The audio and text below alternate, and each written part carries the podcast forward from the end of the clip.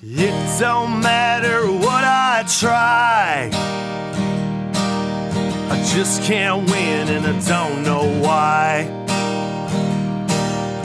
There's a fork in every road. I pick the wrong one and then I go. American loser, yes I am. Disenfranchised from everything. Well, I fall up and I fall down. An American loser the day I was born. Hello, welcome back to another edition of American Loser. It is the podcast that puts the spotlight firmly on second place, telling you the stories of the biggest losers in American history. I'm your host, KP Burke, and I know a thing or two about losing. And with me, as always, is my dilf of a dad, Larry. How Hey, are you? there he is. Hey, Kev. How you doing, man? Well, we're doing all right. We're hanging in. You sure? Yeah, well, well, it's trying, you know. We, we got a rowdy crew here You got today. to you got to stand in the box and try to hit what's pitched. That's- But uh, what else can you do, right? Well, where else could we be other than a shared universe podcast studio in Eatontown, New Jersey? Ming himself behind the ones and twos. Wow. Thank you very much, sir. Oh yeah, absolutely. I mean, I, I would want. I love being here. I want to be here every time. But uh, the Kahuna, it's got some kind of weird ear infection. Yeah, Kahuna was killed in gang violence, so unfortunately, we're not getting him back, guys. Rough That's it. neighborhood, Eatontown, New Jersey. Rough neighborhood. Took an ice pick in the ear or something, right? Yeah, his gated community had uh, some violence apparently. So. but uh, with us today, two great friends of mine. Actually, and truth be told, the reason I know you, Ming, is because of these two jerk offs uh, sitting across from me. Don't here. blame me for that. Don't blame me for that. Uh, one of my favorite joke writers. I'll let him figure out which one I'm talking about.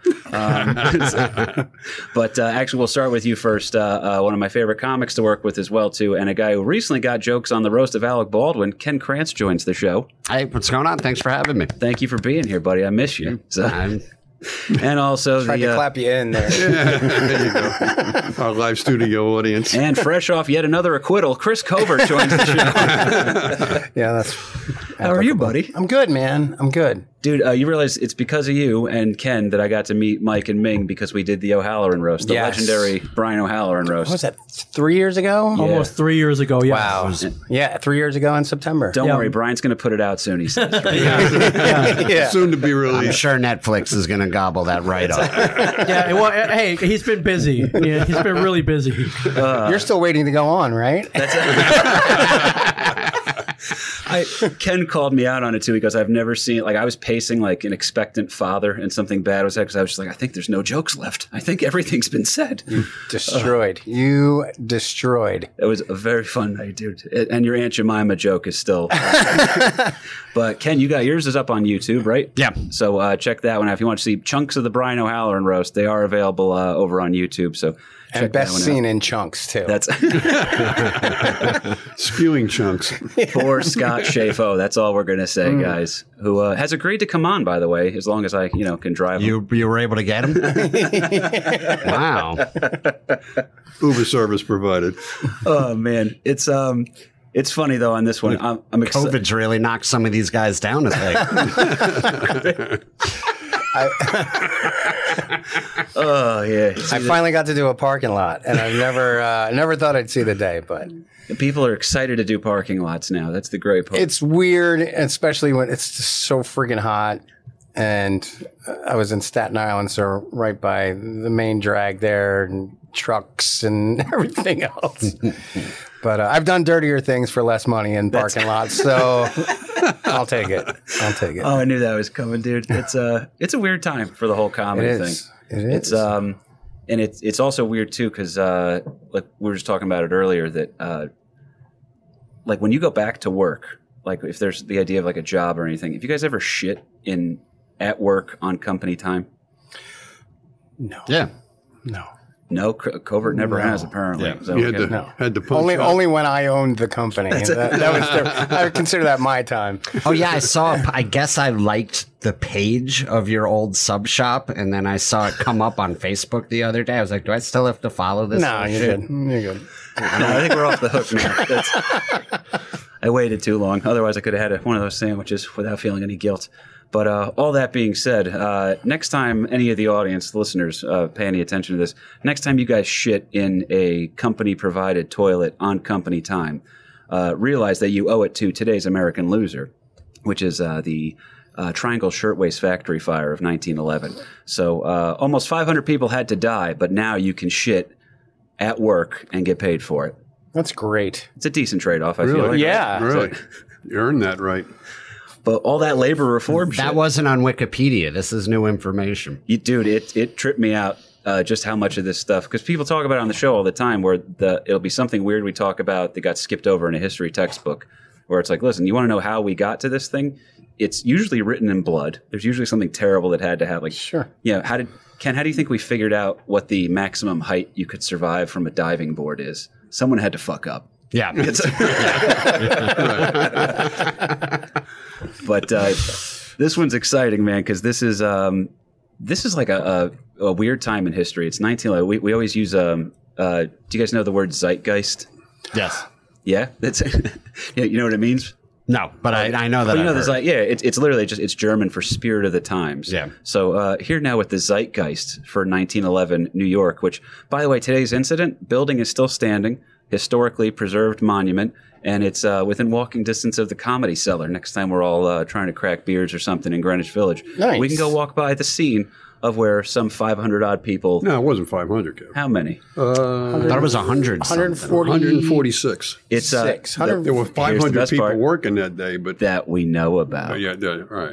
100 That could- that I could think it was like 144, and then two died at the hospital the next day. there you go. Well, they as There's we're gonna that did his homework. See these guys. This, this is when you have money guests when they come in That's right. knowing See what that? we're talking Right. about. I'm gonna do a little So, research. I've Is it still con- called the Asch Building? Because that's hilarious. that alone is funny. Indeed, it is. Uh, That is really. I didn't even realize it was called. That's like, um, you know what the title of Jerry Sandusky's autobiography was? oh Jesus! Yes. How did you know? It was Touched. nice. Jerry. but uh, the Asch Building is correct, Mr. Fun to thumb through Yeah, that. it isn't was. it was the Asch Building, and it still stands. Uh, now they're calling it the Brown Building, uh, and it's part Might of uh, it's part of uh, NYU's uh, campus. and it's on the uh, the It's corner of the, uh, Greenwich Village. corner of Greene and Washington. You can still see uh, still see the building. It's one of the honest to God, it's like a fiery Titanic. Is pretty much the story we're going to cover today. Well, NYU owned the building next door at the time, Okay, and the students on the tenth floor helped get the get them over. get the owners out and a couple of the people Right. upstairs. right. Not that I did any homework, but Now, dude, you're putting. Uh, you they know they knew not to go down. They went over. before but the show. Krantz goes, uh, "There's does Covert even know this is a history thing?" And now you're showing up right now. Yeah, I was like, why are you? Why'd you put Covert on a smart podcast? What the hell, man? But I think we're gonna have some money because you guys seem to both know what you're talking about on this one. But just for the listeners at home, LP, what's the deal? 1911, Greenwich Village, New York. Uh, it's lower Lower East Side, and uh, it's really a major manufacturing area. It's it's like the heart of the garment district. This this building that we're speaking of is a relatively new building. It's uh, you know it's only about ten years old at the time of the fire that we'll eventually get to, um, and it's a ten story building, which back in the day that was considered a you know a skyscraper. Man, you're really you're really up there. You're ten stories high. As we found out, um, the city was not prepared to respond to disasters and such a, a, thing too. Um, but also other parts worth noting. So that's the whole the idea of a garment district. It used to actually be a garment district, not just where like dog walkers, you know, hung out in yoga Right. studios and shit. But so New York at the time is wild. So you got um, Cover. What's your background et- ethnicity wise? I've never figured it out. I, I like to keep that under wraps. I hear you. So all right, uh, he's black for the listeners at home. So just tell. But yeah, whatever uh, group I'm working in front of in in the Elks that night, in the parking lot of that's, the what, Elks. that's what I am. there, you gotta be Polish. I'm a little bit of everything. I'm mostly German, believe it or not. Interesting. Well, There's- I have a strong, I have a great grandfather named Adolf Schmidt. So yeah, that's a that's a tough denial. There, yeah, you know, yeah. Where are you going to go from there? I'd heard a rumor once that uh, the reason why there's no Hitler last name is because they changed it to Tebow. Is that correct? could be. Yeah, so- absolutely could be. Um, but no, so the point I was trying to make too is that uh, so New York around this time has all these massive immigrant waves coming in. So you have the the Irish have been there for a little while. You got the Italians that are coming over right now, and then there's this massive influx of. I'm not picking on you, Ken, but you want to guess what religion the people are that are coming over here in you know mass exoduses from Eastern European countries. Gotta be the Jews. You know it, sir. Um, and we quote. Do we Quinn. have Jews? Survey says. Survey said. literally that is how they solved this problem though is they said we'd better you know let's get some jews on this and they just pretty much solved labor reform in new york so when you talk about the unions there's always they talk about loserception molly maguires stuff Yep. like that you talk about uh, uh, you know the italian mafia coming in and running it but really it was jewish reformers with like the muckrakers and all the progressive shit that they helped make sure that shit like this didn't happen anymore so literally we owe it to jews complaining is why we have workplace safety now Yeah, you're welcome. you're welcome. Now you it's it's it's listen, it's not enough that like we got to run Hollywood. We run the deep state. Everyone answers to us. Yeah, we fucking handled labor reform for you too. So now you can take a dump on the job and thank the Jewish persuasion Exactly. for that. So next time you hear somebody You start to- complaining about them, you just remind them. All right. you don't have to sign out. Next workplace dump you in. take is, uh, you know, thanks. Thank I was you very brought to you by the Jews. Oh man. So uh, the, the two guys that own this. Uh, did you have any more on the zeitgeist before we set up the uh, the No, I mean of the it- we're, we're coming off, as you said, the uh, really the middle of the 1800s was a, a huge Irish immigrant wave. Uh, they're they're more established now. Now they're getting more into what would be termed the lace curtain Irish. That they've already done a lot of the the, the shit work and have now progressed up either politically or economically. Uh, but the next immigrant wave is a lot of Eastern European Jews and a lot of uh, um, Italians. So Jews are coming over, especially from Russia around this time, because uh, Tsarist Russia is literally people. I didn't know this until I, I read a little bit deeper on it, but um, all of the propaganda that's later going to show up in Germany that Hitler's going to use to say like, "Oh, here's why we got to get rid of these guys." It all started in Tsarist, Tsarist Russia, Russia. pre World War One. So they were starting to pin all their problems on the Jewish population. Uh, so all that stuff just got kind of recycled by Germany. So now Jews are having a rough time over in Russia and the other Eastern European countries. They're coming over here in waves, and again, pretty yeah.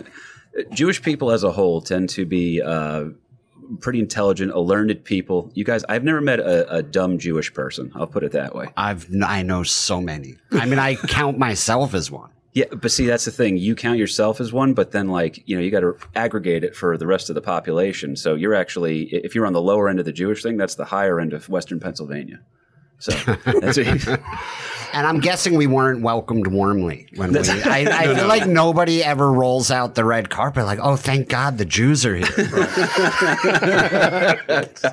They were oppressed in Russia, which is why they left, and then they came over here, and they're they're also I feel facing the same oppression. we were doing well when we were the first and only religion, and then as soon as the second one came out, they were like, "These fucking Jews." well, it's like we were talking about before the show. It's uh, like the, the Alien franchise, you know? It's a, you know, the first one's really great, and then there's other people that prefer the second and then swear off the other ones. The third one never happened, you know? It gets uncomfortable. But, uh, there's two particular Jewish fellows who emigrated from Russia we have to talk about first here. But LP, did you have anything else for you? No, it's just again the the, the times are uh, you know from like 1890 to 1900, the, the decade prior to the to the fire. Um, that was a game, absolute game changer. Uh, you know, we're talking about the industrial revolution. There's all kinds of things happening. There's people are starting to get away from the whole Victorian era, and now we're coming into what would later be called the progressives uh, are now in that. Hey, things have got to change here. With the the labor force, the common man, the guy that's working for a living, um, it's estimated that there's probably a hundred deaths somewhere in the United States in the workforce every day that uh, somebody's dying, whether it's in a coal mine, whether it's in a steel factory, whether it's in the garment district, or where, wherever it might be. I mean, uh, labor is not having an easy time of it. And meanwhile, this is also pre income tax. So the rich are definitely getting richer. and the poor are definitely just still continuing to be oppressed. That uh, the working guy is really taking it on the in the neck. So uh, around this time in New York too, the Irish are uh, mostly doing civil service jobs because there's a political machine running New York called Tammany Hall, right? Which we did a three part episode on. People should definitely check out in the back catalog. Um, so that's our loserception for the week, where we reference something else there. Um, and the Irish picking up a lot of weird jobs here and there. Uh, actually, Covert, do you want to guess what industry the pre Hollywood, for Ken's sake, what industry the Jewish population arrived in America and just instantly kind of took over? We mentioned it. It's the blank district, not diamond. Don't say diamond. Don't say diamond. uh, did we say garment district? Hell yeah, buddy. Oh, garment district. so Jewish uh, people are coming over here. There's two people in particular uh, who are sort of the villains of the story today, if you will. But it's uh, Max Blanck and Isaac Harris, and they're two uh, Russian-born uh, Jewish fellows that escape Russia and they come on over to America. And um, they realize that uh, the two of them are going to be able to. Uh, they're both working in the garment district already, right? And they're actually related to each other by marriage. So uh, they already had this excellent kind of working relationship. they could marry each other back then? Pretty much, dude. oh, they married sisters or something. yeah, so Cousin- it was a I think it was, cousin- I think it was a yeah. cousin type of a thing, Okay. but uh, yeah, and they're both like twenty somethings too. I mean, they're both young guys, recent immigrants from Russia. Um, they've had garment industry experience back in Russia.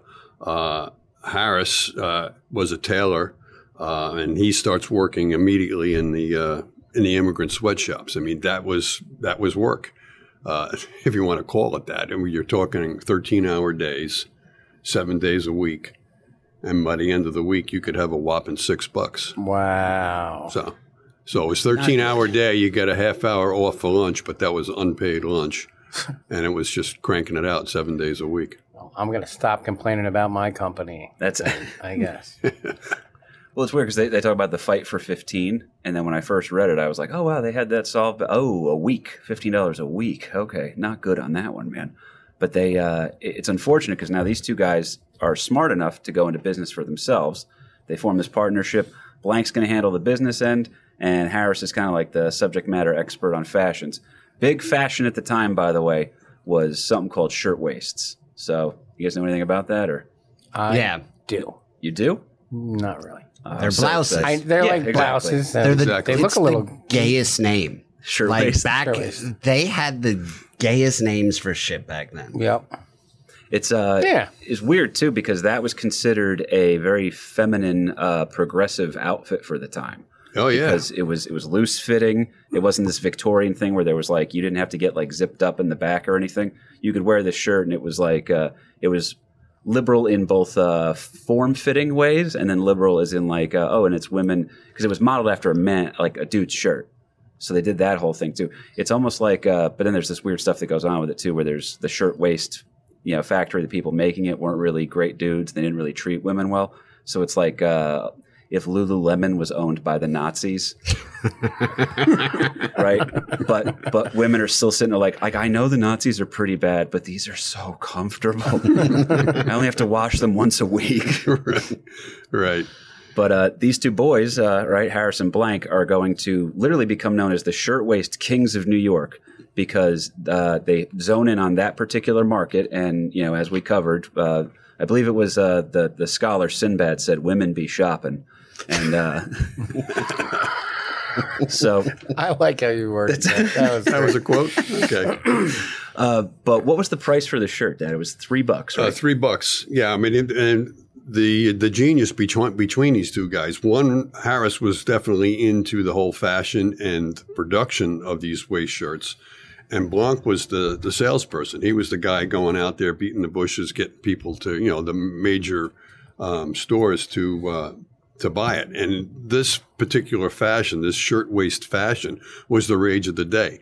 Uh, for the women, it was like, all right, yeah, now we're going to have a, a blouse, if you will, that's styled after a man's white shirt, but it's it's more you know loose fitting, like Kev said, and uh, um, it's certainly miles away from the old hoop skirts and that type of a thing that Yeah. came from the Victorian era, which was the fashion that predates this whole thing. So this was, you know, high high fashion, and it was being accepted by the very very rich and also the the working class. And these guys were genius in that they could they were knockoff artists that they took the current fashion and figured out how we could produce this on the cheap and sell it to the masses for three bucks a three bucks a shirt.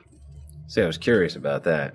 You know, where the, the three dollar what would that would be adjusted for inflation back then? No, that's that was for the for the time, but you know if you're if you're being paid six dollars a week uh, and you're working seven days a week for your for your whopping uh, six bucks, you're still working half a week to be able to buy a blouse that you've been cranking Yeah, that, out. that you have been you, cranking that out. You made. right. Now, right. Ken, I don't want to give one of your jokes away, but you have a great uh, joke in your act about um, No, he the- you have a great joke in your act about um, we'll just call it uh, uh, child labor. Right. So it's hilarious to talk about now. Obviously, it's still going on globally and everything. But the United States around this time, uh, there were stories of kids working in canning factories who were only considered done for the day after they passed out on the labor line. So it was like once this once the kid droops over and his head's on the conveyor belt, then it's like, all right, I guess you're done for the day. Go home. Wouldn't you learn how to make yourself pass out so That's- fast? I forgot you have kids now I too. would, You're I not would be gonna- home training. I hold my breath. I'll pass out.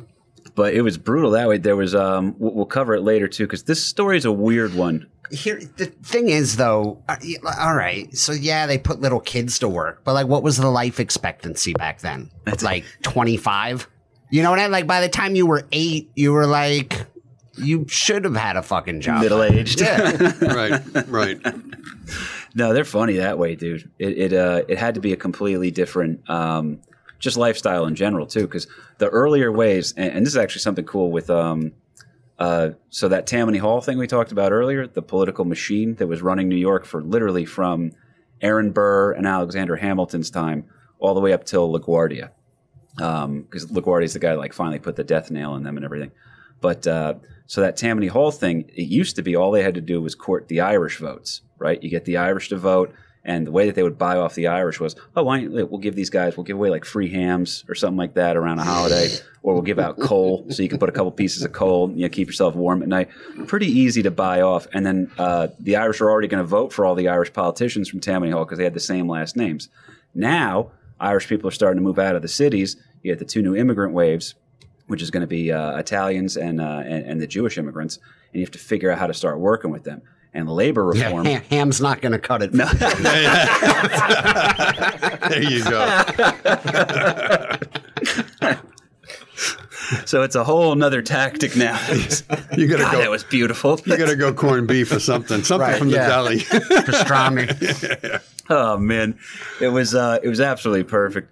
But they uh, so now you got to figure out how to work with these people, and labor reform is going to become a whole big part of this. So there's already stuff going on pre Shirtwaist Fire, and uh, Blanck and Harris they got a, a little checkered past. As cool as they are in terms of being an American success story, a lot of their factories seem to just burst into flames. Dad, Yeah, they first formed this partnership in 1900, and they set up a small shop, and they was they were doing pretty well. I mean, again, they they were undercutting everybody else that they could do it cheaper. And uh, Harris was the guy that was really in the production thing, and uh, and Blanck is just selling the shit out of it. Um, but then they had a mysterious fire. It was after hours, so there was nobody there working at the time. But they had a mysterious fire that uh, they then collected the insurance, and with that, they went on into a, a different locale and uh, you know bigger and better, and just kind of up the ante. That wasn't that uncommon. No, no, no. That was uh, that was uh, standard operating procedure. That's yeah, just a and by 1911, the shirtwaist had start slowing down in their popularity. really? They started. They were adding a little extra lace and frills and stuff, but they Ah. were still still a downward trend.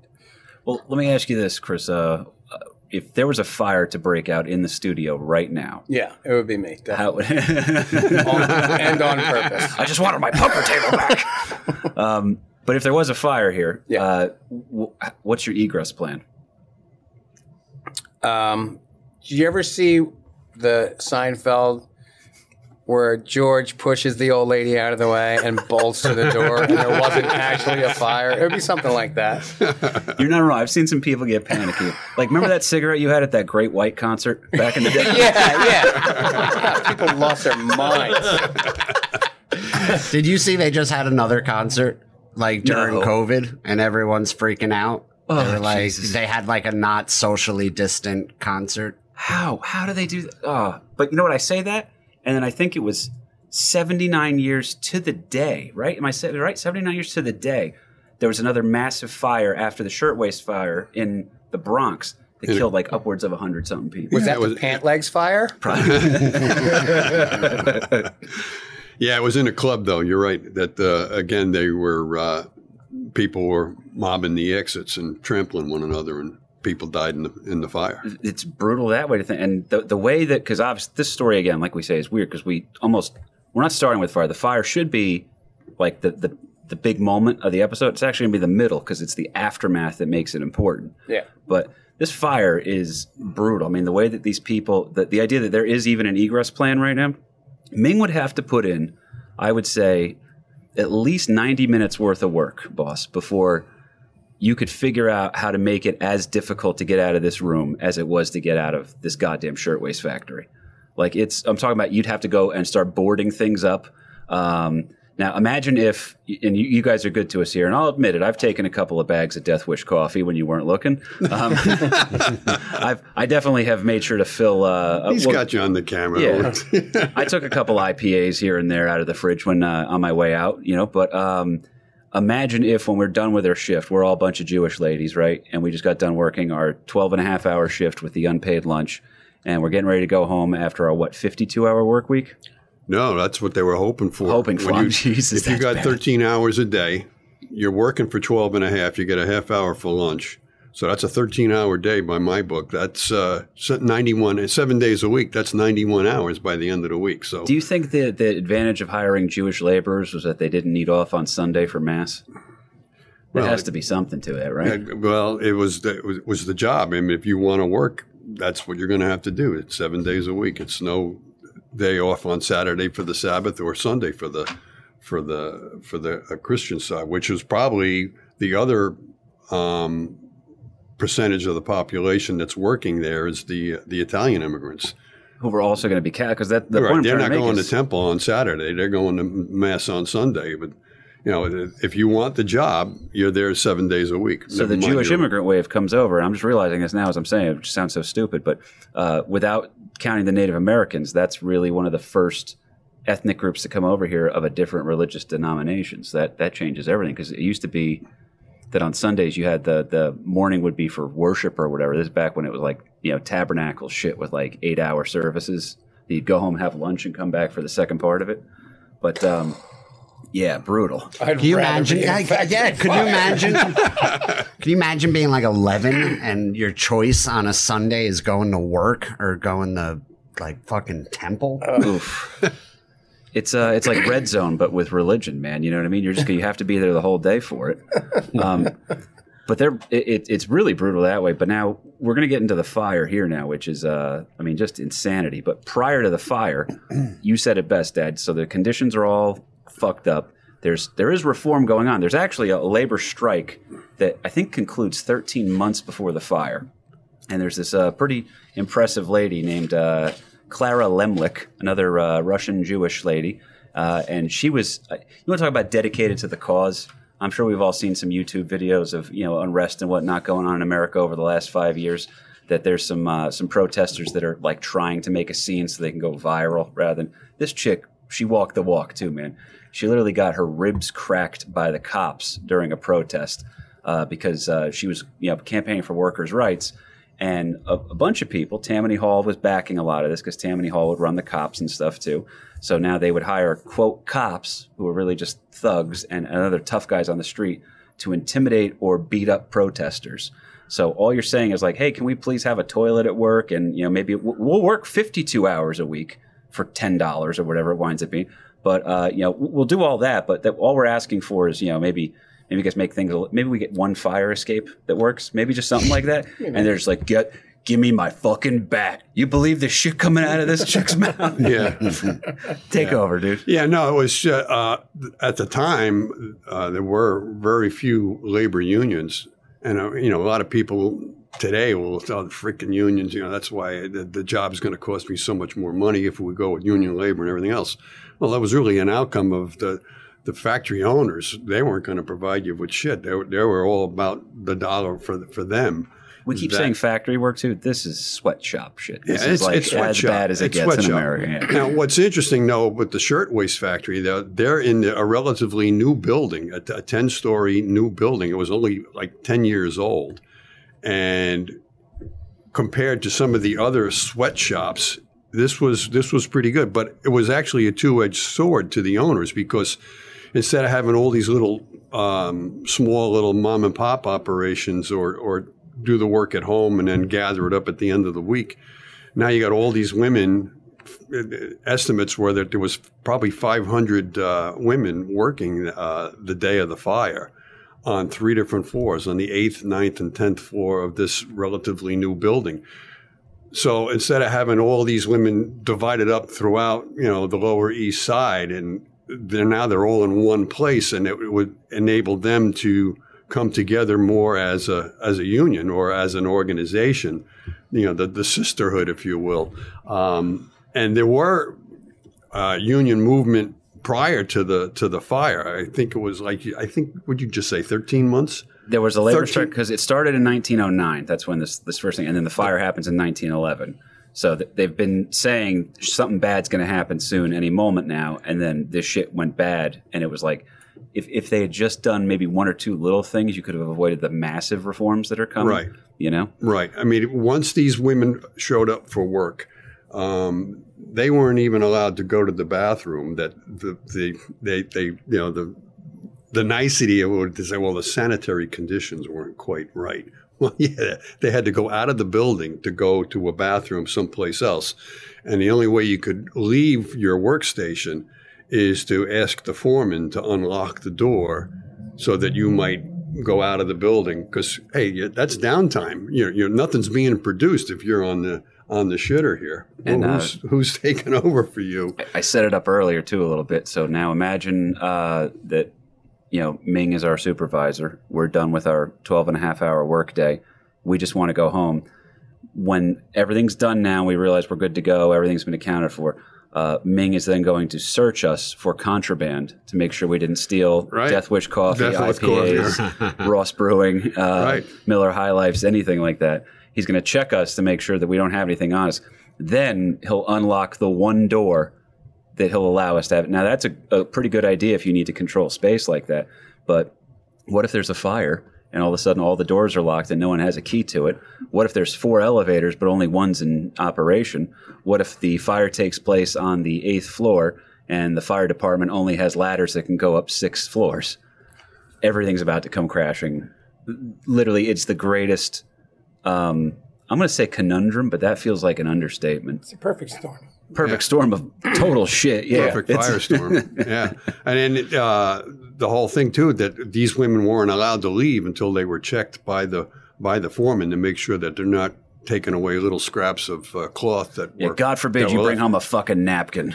right a little little scrap from the from the cutting room floor um, that, that they're trying to sneak off with it these guys were were so tight so cheap that they wanted to make sure that there was no pilferage of, uh, of the company assets there was no death wish coffee going out the door there was no even scraps from the from the uh, from the cutters Had they been taking the scraps, the fire might yeah, not have been so have- bad. Right, right. They had And that- And two months of Yeah. uh, scraps under this table. that was that was the other thing too. That once they uh, once the fire did start, and it was suspected that the fire started by uh, somebody flipping a cigarette into the, the scraps of Yeah, they said they this- used to sneak cigarettes. They would like smoke them under their shirt, Right. Which I've done with weed. At, at, um, so I get, I get how you. might try to hide that shit. Yeah, I was, I was actually at a wedding once, watching the people come down the aisle, and I was under my like this. So I get, I get the like the movement of it, but um, And- and- yeah, rebellion. maybe, yeah, or maybe just fucking let them go take a smoke break. all Yeah, shit that, that had to be because uh, again we, we joked about Western PA earlier, but that's where the Molly Maguires are going down uh, years earlier, where the Molly Maguires are the Irish coal miners that are killing the foremen that are treating them unfairly, right? So you have absolute violence going on out there, and now uh, these things that are being requested pretty peacefully, to be honest. You know what I mean? Uh, it was. Uh, I mean, uh, Colin Quinn talks about it in, in the New York story that you had to have the Jewish labor movement had to be people saying, "Are you willing to go downtown and complain about conditions?" And someone goes, "I, I got the perfect person for this job." Oh, do we have the people for you? But so it's a relatively peaceful movement here. But again, uh, Blanck and Harris are you know kind of jerk offs. Uh, they're cheap. They got Yeah, these, these arsons that keep happening. They're not. They're not having it. There, there was an option or a possibility that they were going to install sprinkler systems into this brand new building, this Asch building, this ten-story building, and they weren't having that because that, that's going to cost money. So there's no. Not going to be any sprinkler, and they've already had fires in previous buildings. So this was not. And meanwhile, these these two guys that the owners, Asch, uh, um, excuse me, um, uh, Harris and and Blanck, this isn't their only building. They've got a Jersey connection. They've got production facilities. Ah, here it is. They got production facilities in uh, in New Jersey, in Newark. Um, um, I believe it's Blanck's uh, brothers also have uh, buildings throughout um, throughout the United States. So they're, they're cranking this stuff out all over the place. Um, the, the the strike that happened 13 months before. I mean, these freaking women. They're asking for a 20% pay raise. Can you imagine 20% Balls. pay? Really? And they want a 52 hour work week. I believe that That's- strike or that march ended. It was for not just the Asch building, but it was for everything. But it ended at the Triangle Shirtwaist building. Yeah, There was, a one of the marches that came and that like that was the rally Right. headquarters was in front of the 'Cause building. garment so that workers pissed off rebelling. Harris and, and uh, Triangle shirt was like the uh, they're the the big, big dog Yeah. in the garment industry. They were the largest manufacturer um, in the garment. And there was, I read something that there was probably about 12,000 different facilities in the Lower East Side of New York City in the garment industry, whether it's just some little, you know, sweatshop kind of a thing or a full size production. Um, Yeah, people these used to die at work in places that now make ceviche. So that's like a, a weird thing with New York, how it's always turning a new corner, if you will. but they, uh, so the uprising thing is all there. I do want to get into the fire now too, because Ken's right. There's there's some poor bastard smoking a cigarette trying to sneak one. These poor Jewish ladies are done with their 12 and a half hour shift. They start, you know, they get checked by uh, their supervisor. They're good to go. They think they're going home now. Um, keep in mind, this is uh, like a, when you think about this, when you read about it, Ken, what did you think the ages were of these women? Because in my mind, it was like women in their 40s or something like that. But you made a good point earlier that age was different back then too. I thought, well, it's, I actually remember reading about this in history class. And I always thought it was like mostly kids. it's uh, There's a few Yeah. fourteen-year-old, a lot of teenage girls Yeah. in there, too, almost exclusively women too. And the idea being that women had tinier hands, so they're you know better working in the garment district. Um, and they're young, and almost none of them speak any English. So, on the one hand, you have Blanck and Harris, who are these successes, you know, this great American success story, uh, Russian-born Jews that come to America to flee oppression and are now a multi-million-dollar company. I must right? break you. Is- I can't. I can't unhear that now. That's the problem. but uh, they come to America. They do this whole great thing, and you're like, oh wow, that's great. Anybody can really make it. But their entire labor force is made up of the exact same type of people that Right. they came over, and they're imposing just now- as bad, if not worse, oppression than Tsarist Russia. Yeah. I was actually a little impressed that they can get these kids to work a job. That's Like I can't get my kid to do like my kid won't put on uh, shoes that I want her to put on. Like she won't, you know what I like. If she doesn't like the outfit, she's like, "No, fuck you, I'm not." We're going into tantrums. And clean, Yeah. clean my How- how room. I- Who are you to tell me to clean up? Yeah, I can't room? get her to pick up anything and to be like, hey, right. "Go make me like eleven blouses today." passive resistance. Now these two owners, though, I mean, they they came from oppression in Russia. They came over to the Lower East Side. They started, you know, doing doing this same kind of shit in the garment industry. But now they're successful businessmen, big time success, because they they move from the Lower East Side where they got their start, and they move uptown. They're on the on the West Side, Upper West Side. They've got the To one a guy. deluxe apartment Yeah, in the sky. In the sky, absolutely. the one guy's got four servants in, in his apartment, and the other one's got five, and they're being driven to work every day in chauffeur-driven uh, limousine. So Yeah. they're, they're they're making it. It's not like they didn't. They're cutting everything to the bone on their own uh, salaries, Yeah. kind of a thing. So uh, they're they're just uh, exploiting their own workers and coming from the same background that they came from. Now they're on the tenth floor because we talked about this earlier. Fire starts on the eighth floor, right? And uh, currently we're on the fifth floor of a shared universe. So imagine if we were back on the third floor where you guys started out before American Loser brought in all the big money that moved you guys up here, and uh, it's um, the poor bastards. On the ninth minute on floor, yeah. I just wanted to see if he was going to correct me on air or not. He's, he's been pretty good to me so far.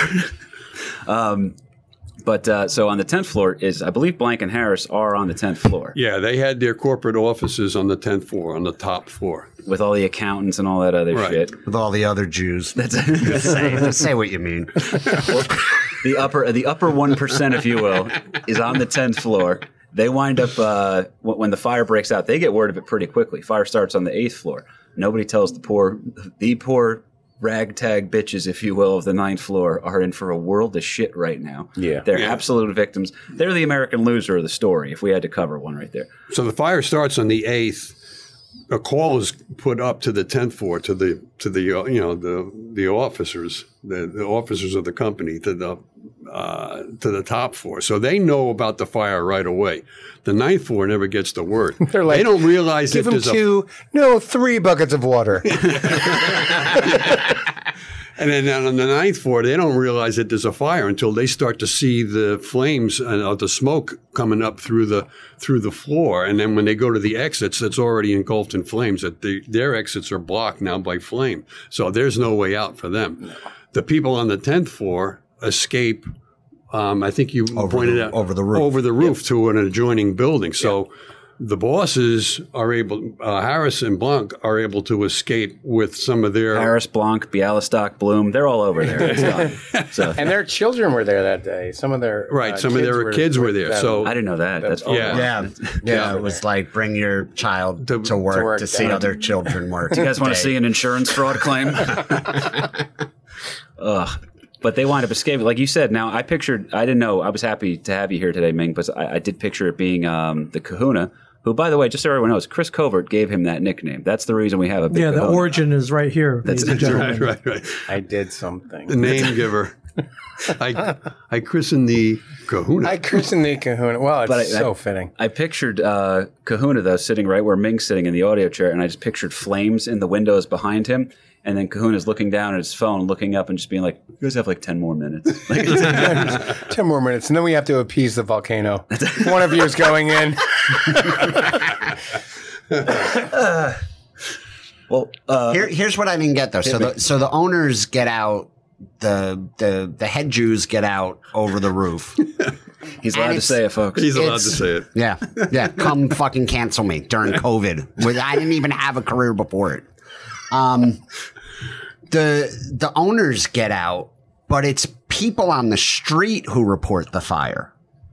Like the owners weren't Yeah. even like, "Hey, maybe somebody should come rescue Right. our people." Right. I- part and of this it, wasn't think- the first fire that the shirtwaist factory Right. folks Not have even experienced. That uh, they've had previous experiences with fire. So Yeah, uh, I believe it was like 20 minutes before the actual call. Like Went the out fire to- started like to the- 4:40, and then like 20 minutes later, the fire department heard. it was late Saturday afternoon when the fire actually took place. But you're right that the call didn't go out to the fire department until it was pretty much done by Yeah.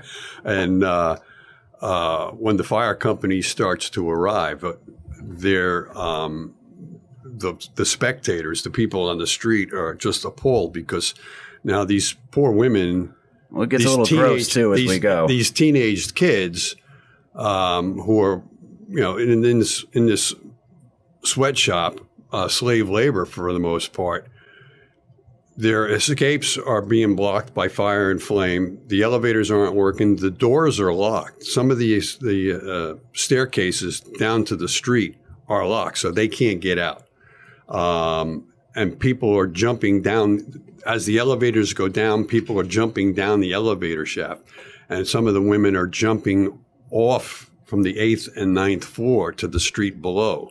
Now, when the fire companies finally do arrive, as Kev pointed out, the ladders only go up to the sixth floor. So the best they can do is go up six stories and then just kind of spray a They're mist, pretty much power washing at that point. spray a mist from there. Right. Um, and uh, it's not like these guys haven't experienced fire before, but now as these women are jumping off, they're landing on the hoses of the fire Yeah, company yeah, they said the below. fire Now the fire department can't even Was move their dodging people. falling jumping. bodies. And actually, reading it sounded like 9 11.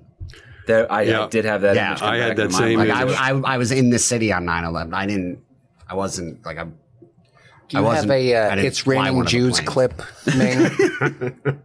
but, um, that wasn't a song. Okay. But you heard about that. You heard people just, Right. just standing there looking Mm-hmm. down, not knowing what to do, and then jumping at the last possible second. Here's the That's- And then when the fire- story on that one. though. Now, let me just throw Uh-oh, this We're in here top too. each other. When the fire company gets there, they realize they can only go up six, and they got to go up at least eight. Um, they start to set up a safety net, which is a relatively relatively new technology. So they set up a, a jump net that these women could possibly jump into the net and save themselves. But um, three of them jump all at once, hit the net at the same time, and go right through the net. Fucking women got to do everything in groups. That's It's right. like, can't go to the bathroom Yeah. by Yeah. yourself, right? They couldn't go and sew a net real quick. Well, uh, I, there's another because that story creeped me out. The idea of going through the trampoline because there, there's something because what is it? it? It's time and tragedy equals comedy. Yes. So this is far enough removed now where we can laugh at it, but at, at the same time, there's that that this one almost I can't tell if this is charming or or brutal, but there was apparently a guy that, as a gentleman, was standing on a windowsill uh, on the uh, the the ninth floor with the women who would help them by putting a hand out, like to help them like uh, into like a carriage or something like that. Oh, milady, and then they would, and, and then they would take their After dive. Yeah, and then um, but again, like that's when it starts to get unsettling too, because then you realize like these these are young girls, these are teenage kids. You know what I mean? Um, it's like uh, you know, I think that age fourteen was uh like one of the younger Yeah. uh, girls on that Yeah. one. So these girls who don't speak any English are now they never even got warned about the fire. This one, fuck, it, it, it would be such a great Leslie Nielsen move for this to happen in like a uh, you know a Naked Gun type movie. But as soon as the fire breaks out on the eighth floor, apparently uh, they try to take the hose that's built in there, and you said they were The going to put the spring. They go to take the fire. Hose. There hose were no sprinklers, but there were fire hoses. and the fire hose is rotted and not connected. So they go to grab the head of the hose, and there's the hose, head of the hose comes off, and there's no water coming through it. And it was just like a lot of people had to die for that laugh. but- That's a whole scene from Rudy. That was sad too. but Uh, it, it's brutal, man. And you got uh, so people diving down elevator shafts. Some of the women that are able to make it uh, all the way down the stairs, that they finally like, oh, we're just going to take the stairs and get the fuck out of here. They're running down the stairs, only to find, like you said, Dad, a locked door at the very bottom, and now they're either dying of smoke inhalation or they're getting uh, just burnt up to a crisp. It's whenever it gets too hot for them that they can't stand anymore. All of a sudden, that dive out of the window starts seeming a little bit more logical. yeah. fucking Jews and their locks. it was the only option. Money, money comment right there. yeah, that's money only co- funny if you spell it with an X. 48 minutes in. Everyone heard it. the high water mark. How shitty would that be to get to the exit door to run out and have some girl fall on top of you? Like you just see daylight. You're like, I Yeah. got it, You're right. finally. Yeah, and right. then the fat girl you were making Yeah. fun of a half hour Yeah. ago, boom, done. you get out. when are you going to oh meet a nice Jewish girl? I don't know, Father. I can't find any nice Jewish girls. We wait for one to fall out of the hole. God will provide as it falls out of the sky. oh, God, it's so brutal. and another, it was just a calamity of different mistakes too. That you know, obviously we learned from this. But uh, even the fire exit doors, if they were unlocked, even if they were unlocked, they were in swinging doors. So you got all this massive uh, humanity trying to make their escape, and you got to have the door swing back at you, so people have to back up Yeah. in Yeah. order to open the door. people are getting and that's not that that's way. not going to happen. So people were getting trapped. And you made note of because the elevator, the one elevator that was working, did make I think three trips, which only fit ten people. right. Right. And then people were jumping four working down the shaft. Wait, like I think they actually broke through the elevator. Oh, Yeah. They, were said jumping people on were top going of down the Yeah. shaft, Yeah. trying to shimmy down the. the And there was not making one very small, inadequate fire escape. But this massive humanity is now on the fire escape. It was a the goddamn fire escape doggy door, Fell, what it was. Fell Yeah. off the uh, fell off the building from Yeah. from the heat yeah. and the the Rust extra weight of everybody And they, on. yeah, there. they said it was a piece of shit to begin with. right, exactly. So all these people are watching on in horror as this goes down. Um, what's the final death count? Because here's where we- we were talking about the death count earlier, where it's it depends on who. I think it's one forty 146. 140. It was Now- one forty four that day. Two people died at the hospital later. Everyone else pretty much. And the cops had to count bodies as they found them on the, the road and then or the street rather and then in addition to that they were finding charred remains in the building Still at their sewing machines. Some of them slumped over god Right. on the ninth floor, especially. it's so brutal man the whole story is brutal Well, they also then I don't want to. Uh, I don't going. know.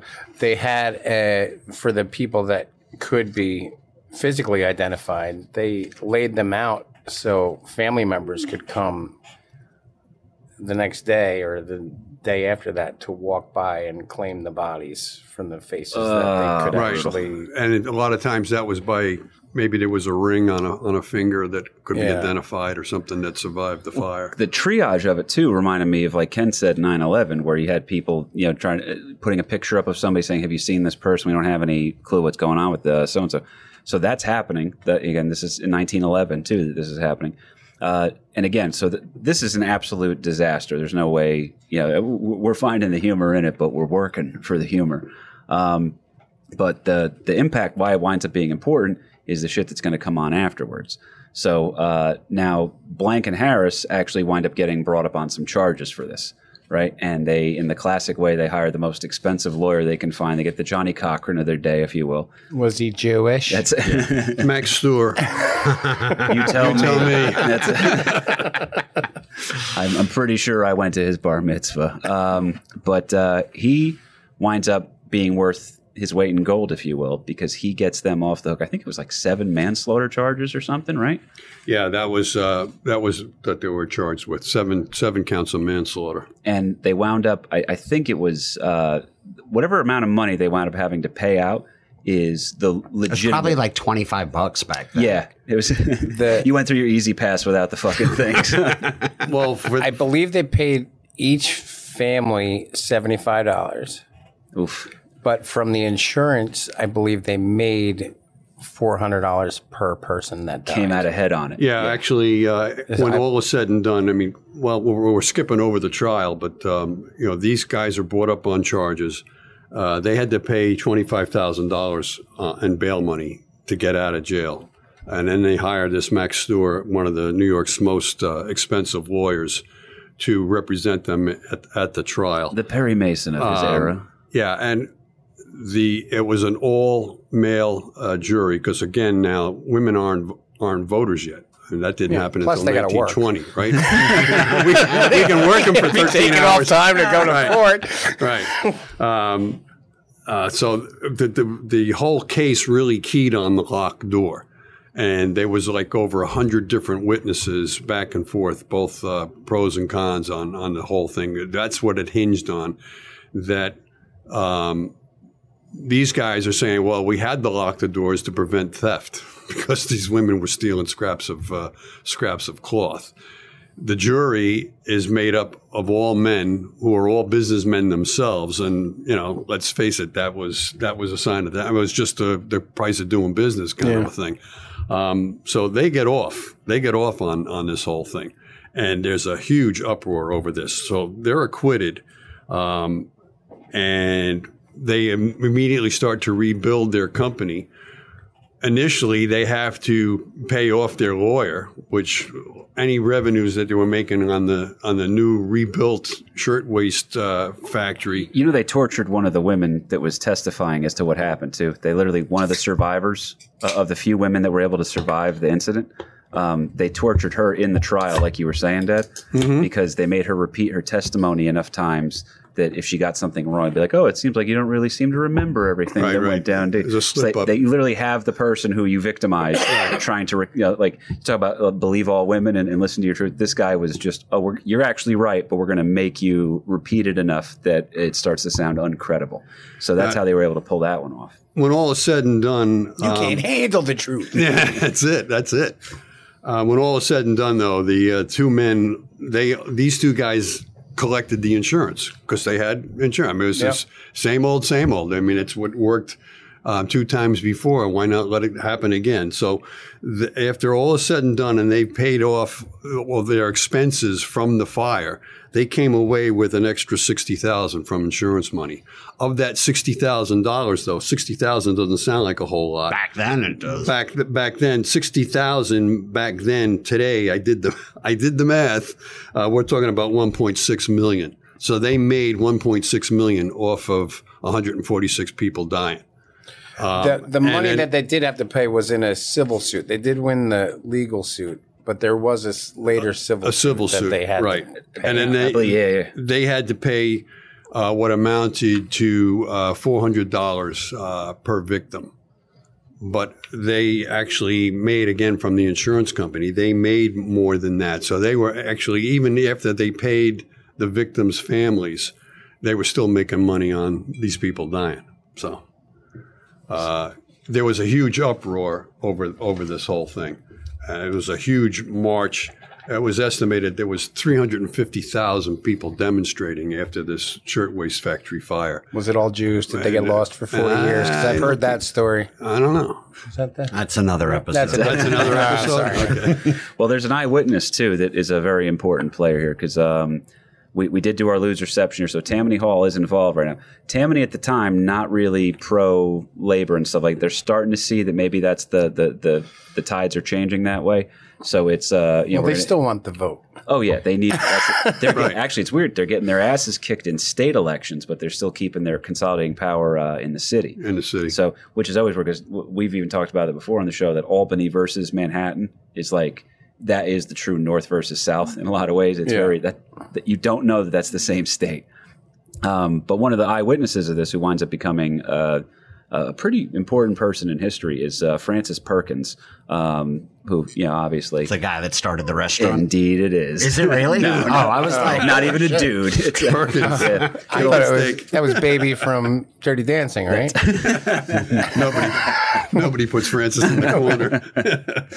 good old Franny Perkins, who uh, winds up going on to becoming the first female cabinet member ever in American history. Oh, yes. yeah, it's uh, but she uh, uh, she decides that she's going to make these reports. And it's going to be safety reports, and they're going to start uh, going through some of these factories. Uh, she'd already been involved in the one in Newark, I believe, right? Yeah, she was actually covering the uh because there was a similar fire, not to the same uh, death toll uh, in Newark, New Jersey, uh, previous to this, just a, I think a couple of months maybe. But she was actually witnessing the shirtwaist factory fire. So I mean, she saw people jumping from the eighth and ninth floor, type of thing, and it's definitely made an impression on her for the rest of her life. She made an impression on the sidewalk. yeah, so a big dent. There's got to be some dent. weird TikTok videos of this somewhere. Jesus. Oh, get the mop. um, but uh, she becomes the first female cabinet member under uh, FDR, and she's very much uh, an influence with uh, FDR's New Deal, with uh, you know. Uh, helping out the, the little guy, the, the, the working stiff. Um, and she's only one of two people that was with FDR for his entire presidency. So through all of his terms of office, she was still part of uh, the, the FDR cabinet. So, pretty influential person um, with all kinds of labor reforms and, and that type of thing because of you know her witnessing a number of different fires and just horrendous working conditions. So we- we've covered it too. Okay, hit me, Ken. Seems a little suspicious that she I- I witnessed was all these fires, Yeah, I was, I was just thinking, wouldn't it be funny if we just like found out that she was an Backdraft arsonist? Yeah. she had triptochlorate on her at all times. Um, she was uh, an interesting person to read about a little bit, though, because she was like the definition of a ball buster in terms of uh, like she would take uh, when she'd walk around these factories. There was I'm not even making this up. There was one factory uh, where they used to hide the child laborers in a elevator, right? And then they would stop the elevator uh, in between floors, and they would say, "Oh, that elevator's not working today." And then meanwhile, she'd sit there and wait for it, be like, "Oh, well, let, us get an elevator repair guy here." And then they, you know somebody would show, and then they'd open up. There'd be like twenty kids who were hiding from like the conveyor belt line or whatever. I mean, conveyor belt's probably you know a little too modern at that point. But uh, the production. Line. yeah, there were kids, you know, being. It was almost like Temple of Doom, where Yeah. there was an entire like we're just hiding a child slave army underneath here. Nothing to see. Kalima Shakti Day. So she finds that. Then they see a fire escape one time that's so small, looks like a doggy door. So she actually tells one of the New York State assemblymen, "Oh, uh, if you don't think this needs to be changed, why don't you crawl through it and show everybody how effective it is?" And enough, they're just like, you know, it's a it, it's a little bit of a nagging wife thing. But in this instance, the husband is working conditions, and he slowly kind of comes around and Yeah. figures some stuff out. Well, there were some amazing things with her. Like she never missed a vote. She never. Oh yeah, Like she had perfect attendance as as far as she was a cabinet member. I read that. she kicked ass too with um there was a couple things because this is uh the, the regular listeners of the show will appreciate where we're, we're going to kind of leave off on here but it's that uh We're here. huh Both regular listeners No, I are sitting right here. i'm trending in the russian federation i Oh, don't know why um but they uh, something that kind of spoke to me a little bit was there's this progressive wave that's coming through that people are starting to get on board with around this time. And as uh, we talked about earlier so what becomes the new deal really starts off in new york with the labor, uh, labor reforms. So it's fdr's policies that he's putting in as president you know during the world war ii era great depression all that stuff. But it's all stuff that's starting on a smaller scale in new york and they're riding the popularity of progressivism, which is started by a certain guy who on the show we tell people not to fuck with. Dad, who are we talking about? None other than Theodore Roosevelt. you don't fuck with Teddy Roosevelt, Don't man. fuck with Teddy. Yeah, and it was during uh, Roosevelt's uh, presidency that uh, we had a lot of this progressive stuff really starting, and that was like the 1890s to the 1900s. That was, you know, Teddy's. That's when uh, Upton Sinclair writes *The Jungle* and, and exposes the uh, horrendous conditions within the meatpacking industry. Uh, there are other writers that became known as the muckrakers that were exposés um, in magazine articles for the most part as to the horrendous working conditions that some of these uh, stiffs had to had to put up with. Um, magazines was the mass media at the time, from like the late 1800s to the early 1900s.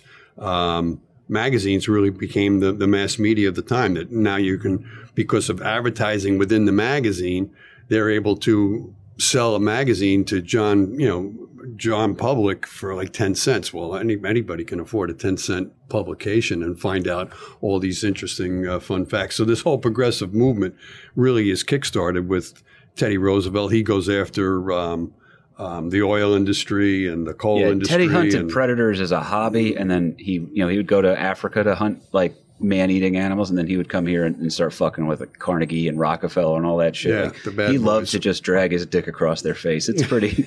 Tr's pretty fun to, to read about, man. The original Dirty Sanchez. He is, dude. It, it's some of the shit he pulls off too, and then he supports all these movements. So they see that progressive thing, they ride that wave. Uh, Tammany Hall all of a sudden is just like um, Tammany Hall does like a bit of a Mel Gibson thing, where it's like, what you- if I didn't love the Jews, why would I work in your industry? You know, kind of- so he's doing a, Well, you know, Tammany was like um, Democratic. Right? Yeah. For the most part. Yeah, but at the time, it's so weird because it's the working class thing versus like the uh, um, the, the riding the immigrant wave vote thing. So, like you said earlier, they need to win Mm-hmm. They want the elections. vote. All right, they so that becomes their hybrid. they became they came uh, they changed with the times as the various immigrant waves changed. So did Tammany Hall. I mean, if if, if the voting bloc is going to be, you know, Russian and German Jews and the Northern Italians, or is it going to be the Irish or whatever the time might be, that we're gonna we're gonna change with the times. Yeah. And All in favor, say da. yeah. Uh, I, I got nothing else. If you guys, uh, do you have anything you want to wrap up on here? We'll throw it to the guests, do some plugs. Well, and you got to say what now? What came from this? Now we have to have sprinklers. God damn it! sprinklers, Right. fire escapes. Fire escapes. I, Shitters, I did pissers. read. I did read that um, they had another fire after this? Yes.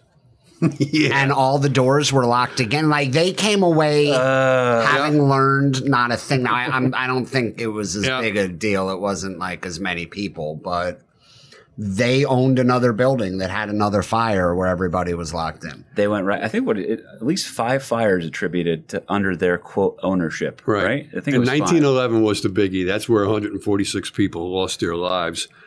After the fire, uh, the big fire, um, they rebuild. They start, and they're getting a little bigger, a little bigger. They move into a, a, a bigger location on West 23rd Street, and now we're up to uh, 1913. So two years after the fire, right? Um, the uh, the uh, Max Blanck faced a legal action again after he locked the factory exit door during working hours, and now he had to pay a fine of twenty dollars. he took he took the fine uh, of twenty dollars, and and then uh, again they were uh, um, in nineteen four. These guys were these guys were great. Uh, you know, in nineteen fourteen. Uh, they had to pay a final fine when they were caught sewing fake Consumer League labels into their garments, certifying that the im- items were manufactured under good workplace conditions. So if you don't want to pay for the actual That's insane. They positive had work, kids sew them in too. Like it's the most fucked up. right, right. with their eyelashes or something. Who was Louis the Vuitton, principal in Newark that kept locking the doors? Uh, in the Paterson, Joe Clark. Clark. Joe Yeah. Clark. Yeah. that Yeah, was, every uh, time they show, up, the doors are locked. Stand by me. Yeah. but it, it's just a this whole story is just a brutal story. But I, I did want to point out too, again, out in the coal mine thing, you got Irish dudes blowing people up and you know shooting their foreman and stuff like that. And then here, a relatively peaceful, although a lot of lives got lost via more so tragedy than violence. But uh, that's really the start of the labor unions and people who talk about the modern union of being like, oh, if, you know, fuck this bullshit, you know, it's union bullshit. Uh, it was necessary. Otherwise, Yeah, we needed the parking. Oh, wait. No, that wasn't your point. oh man, it's uh, But that was another 9/11 joke. that, that- I can't remember who had it, but one of the, the best uh, jokes about 9/11 I ever heard was uh, uh, after 9/11, anyone who wasn't a real New Yorker said the city's not safe. I'm moving out, and then real New Yorkers woke up on September 12th and said.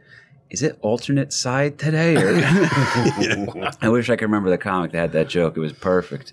But uh, I, I want to say thank you both uh, to you guys, both Chris Covert and Ken Krantz, two extremely funny comics. Thanks of for comedy. having us. Yeah, this was fun. Thank you. Yeah, If it ever comes back, you should check out both of these guys here. Ken has an album out called No Punchlines Required, which I uh, was at the avail- album release. Yeah, It's amazing. I Yeah, at you recording. you and me were the only ones there. it was uh, well, you walked off stage. I remember that, and I just remember writing to you. I said because I was blown away. It was the first time I'd ever seen an, a, a comic record an album, and I just said, uh, "Dude, uh, this is so cool. I'm, I'm very proud of you, and it's very cool to put all this together, and uh, you know, to watch somebody." Put an hour together and believe in it and perform it and everything. It was just really cool. Thank you for letting me be a small part of it. And he just wrote back, queer. and I knew you didn't mean it in any sort of hateful way. It was, you did. You know, well, but there's potential I don't think. Actually, I think he was on too many edibles to feel any sort of anger at that point. That's possible. Um, but uh, and then I mean, Chris, whenever everything comes back, whenever you know uh, people are ready for a guitar comedy, we know it's going to be Chris Covert time. I don't play He's, this he's not fucking even a guitar guy. I just wanted to Was get it wrong the to see if he joke? corrects me. Oh I do piano, God. sir. I do piano. That's right. Like, I'm uh, not just another. I wrote Yeah. "Sit on My Face" on a Steinway. I'll have you know. I was so trying to make I was trying to make COVID rhyme with Hurricane Sandy. I, just know. couldn't I do was it. like, I was, I was waiting for you to tweak it to shelter in place. La la la. Jesus. Oh God, I just remember the last time I saw you doing that Sandy song, uh, like a year ago. Um, Give the people what they want, uh, Ken. Try it. I just remember uh. turning to the other comics, being like, "Is Sandy back in the news?" Every time there's a new every time there's a new hurricane, I'm like, please rhyme why did Sandy. they call it Andy? Can like, it why? be Hurricane Manny? yeah, Oh, dude. Good times. I'll tell you what, when this dies down, let's uh, let's the three of us do a show together. I would love Be that, like man. the blue collar comedy guys without all the fame and fans, and money. tickets. tickets, and No, man. It's uh, hopefully uh, they start to figure out things eventually. Who knows? If they do, if they don't, it is what it is. But uh, see, we're having our own reform now, oh yeah, we're, we're right? about to unionize. Like COVID was the fire, and now we can't cough on the mic anymore, or whatever. I don't know. I my one of my Yeah. great friends in comedy is Joe Fernandez, and I didn't understand his apprehension with this, but it was uh, Well, it stay COVID will stay on bald. that's You got it's like the metal. You got to keep wiping it down. well, he came out on a show uh, that I was on. Uh, I was hosting, and um, he was coming out as as the next comic, and he brought his own mic. And I ripped on him a little bit for it because he came out from the side of the stage with his own mic, like we were doing some sort of a duet. Like, all right, everybody, we're going to do a, a "Don't Let the Sun Go Down on Me" now, or some shit. And uh, I, so I was confused by that. And then I went to shake his hand. You can see me spaz out on, on in the video because I was freaking out. And then um, he had his own mic, but not his own mic stand. So then I pulled the mic stand back a little bit, thinking he was going to use. I, that's how dumb I am. I thought he was going to use the mic stand, and then it's just standing there next to him the whole time. So I literally negated the entire purpose because then he still had to move the mic stand out of the way. So he went through all this effort, and I literally unknowingly completely shit on him.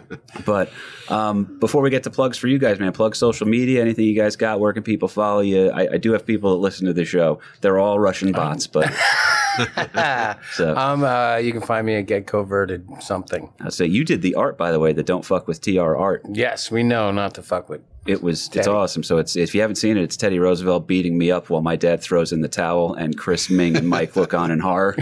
Um, it's it's probably up there with my favorite things. I don't know if we were looking on in horror. I thought we were rooting for Teddy. Yeah, just you guys are big Bull Moose Party fans. Yeah, it's it. As you have guests on the show, I'll add them to the audience in the in the. It's getting picture. it's getting uh, sizable, and uh, no one's ever going to root for me over TR. I've come to that conclusion, unfortunately. You did a lot of good things, and you've done nothing. Nothing. I have one decent podcast. That's, about That's it. Well, you got to start somewhere. And hot little Kenny Krantz, where can they find you, at, buddy? Uh, Ken Krantz comic Fucking a man. yeah.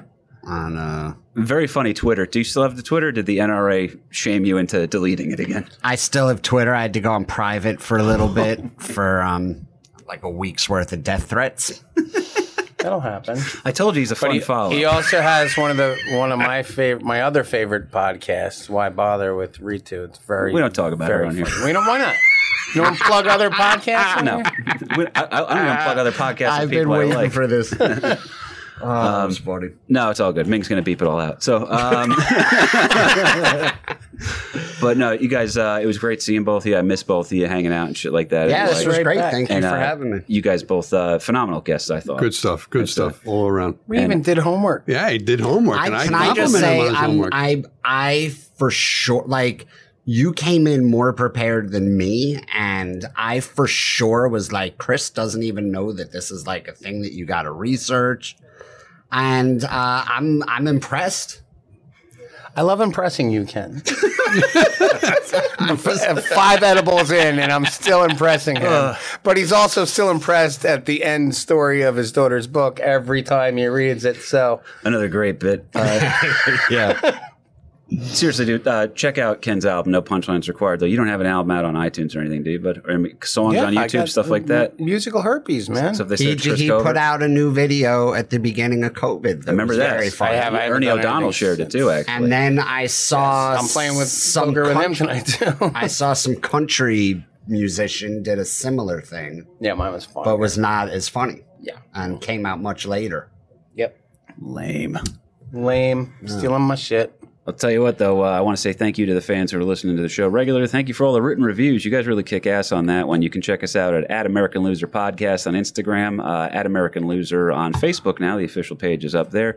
Um, at, Oh, at the KP official one? Yeah. Official Try to final. keep track of all the It's, uh, phony ones. I, I, there was one phony one. Actually, this this Is that true? This blew my mind that the first episode we ever did, uh, which was about Grover Cleveland, wound up on YouTube underneath some sort of an Indian guy's thing with a, a picture of like some sort of a, a Buddha statue. And then the comments on there, someone was saying, Love your content. Please keep things like this coming. and I had to report it because the guy literally just took the podcast, me and my dad Right. talking, Put his name on it. put his name on it, and stole that shit. And it was like, yeah, okay, this maybe this thing has legs if it's working well in the Bangladesh market. I don't know. But, No, you Um, cannot do that. You No, don't my friend. American those are not my friend. who are Mike and Ming? I do not know this Mike and Ming he referred to. He talk about them like they are famous, but very niche market. But I don't know. So this guy was just like, "Hey, here's my new podcast." Not even that. It was just he put it up, American Loser, Grover Cleveland, and I even wrote to him. I was like, "Hey, dude, uh, you know, if, I don't know what's going on here, but my name's not on this at all. But it's you know, it's clearly me talking." And YouTube was good. YouTube took it down like within ten minutes, I think. Nice. But uh, they were good that way. Um, but there is, uh, I do put the official pages up on that one, so that way I don't have to keep spamming my own Instagram on there. But if you want to check other stuff out, at KP Burke Sucks on Instagram uh, and uh, American Loser Podcast over on Insta as well. You want to leave us a written review? I totally appreciate that, man. That's good of you. And if you dig the show enough that you want the bonus episode we do at the end of the month, check us out on uh, Patreon. It's American Loser, obviously. And for just $5 a month, we will give you a bonus episode where you get more content from handsome bastards like Mr. Cover and Mr. Krantz over here. And I believe uh, this episode's going to come out after our episode on Huey Long, right? Right, that's the next uh, bonus episode. And we'll figure out what you guys want to do for the next one on that. But uh, Ming left the studio, uh, presumably to go uh, block the fire escape. Um, He's turning this into an escape room.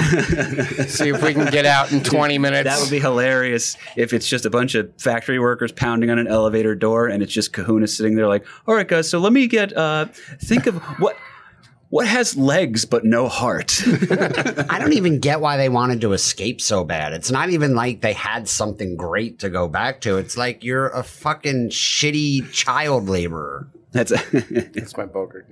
uh, but uh, uh, obviously Covert's got to go because the poker game's about to That's start. gonna happen. He's, he's got to play poker. Yeah, he's got to go play hours. poker online. If, if all of Ken's edibles were outside, he would jump out the fifth floor window. I guarantee it.